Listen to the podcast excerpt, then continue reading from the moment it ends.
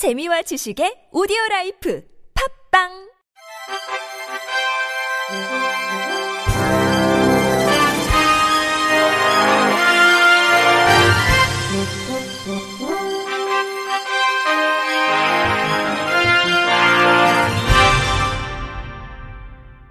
청취자 여러분 안녕하십니까? 2월 21일 화요일 KBS 뉴스입니다.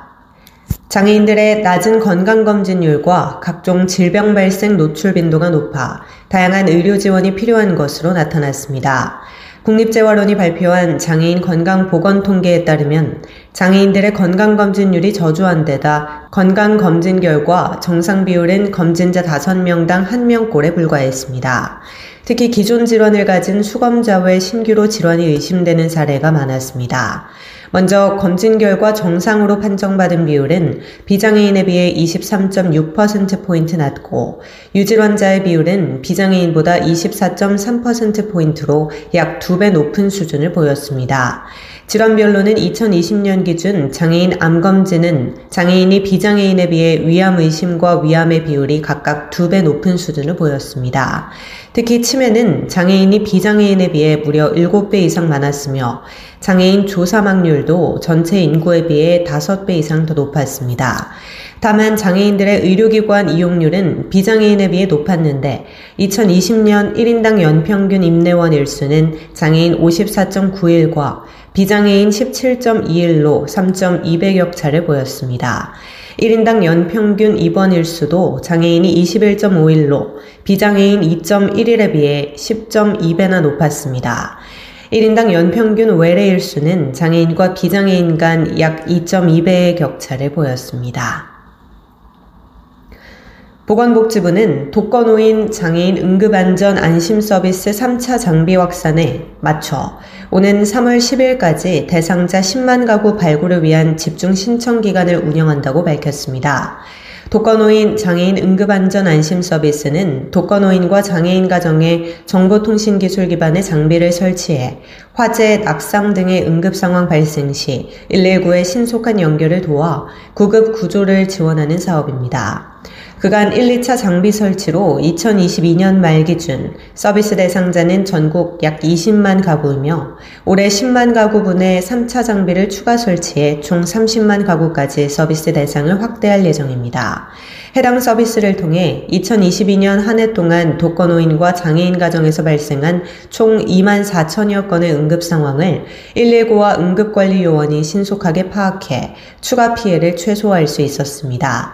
이번 독거노인 장애인 응급안전 안심 서비스 집중 신청 기간 동안 독거노인 장애인 등 서비스 대상자나 그 보호자는 행정복지센터나 시군구 지역센터에 방문하거나 전화 등으로 서비스를 신청할 수 있습니다.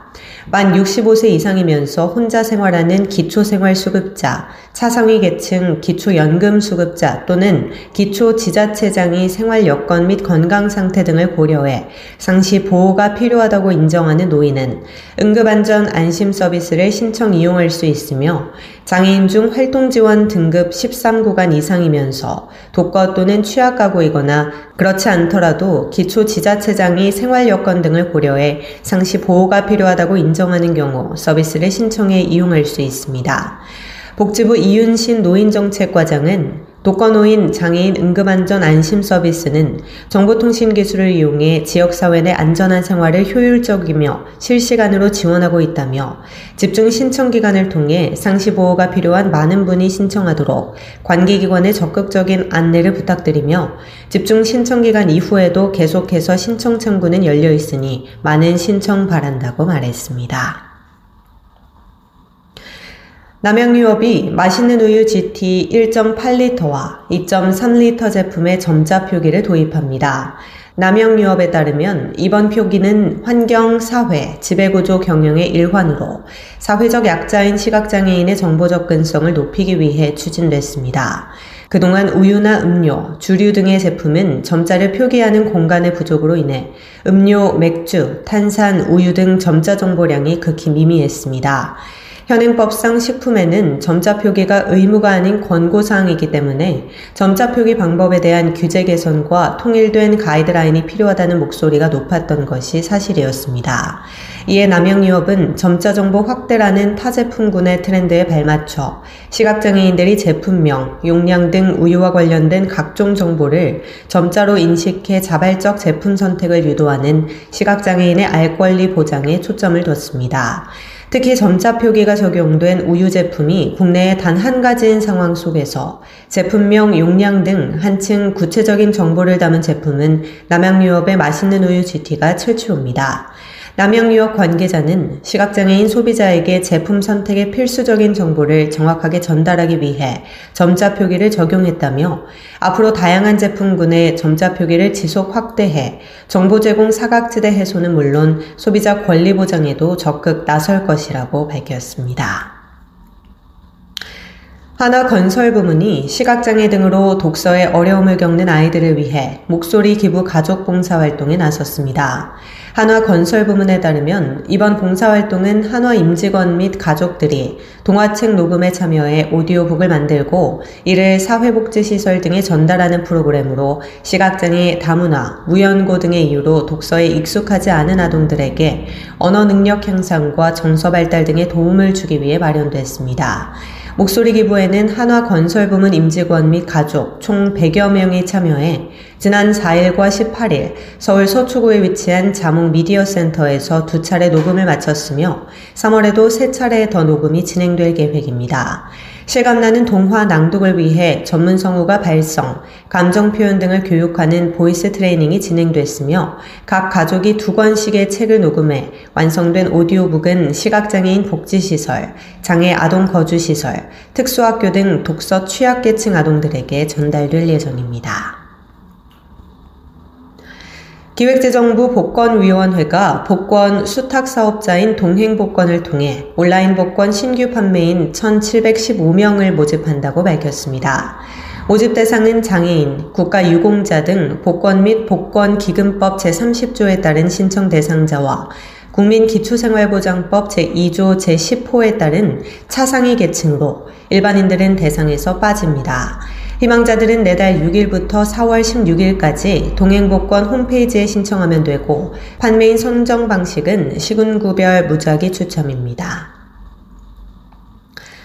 부산 서구 장애인 복지관의 보드게임 체험시설 보드랑 11호점이 문을 엽니다. 부산시는 부산정보산업진흥원과 내일 오후 2시 서구장애인복지관 1층에서 보드랑 11호점 개소식을 하고 본격 운영에 들어간다고 밝혔습니다.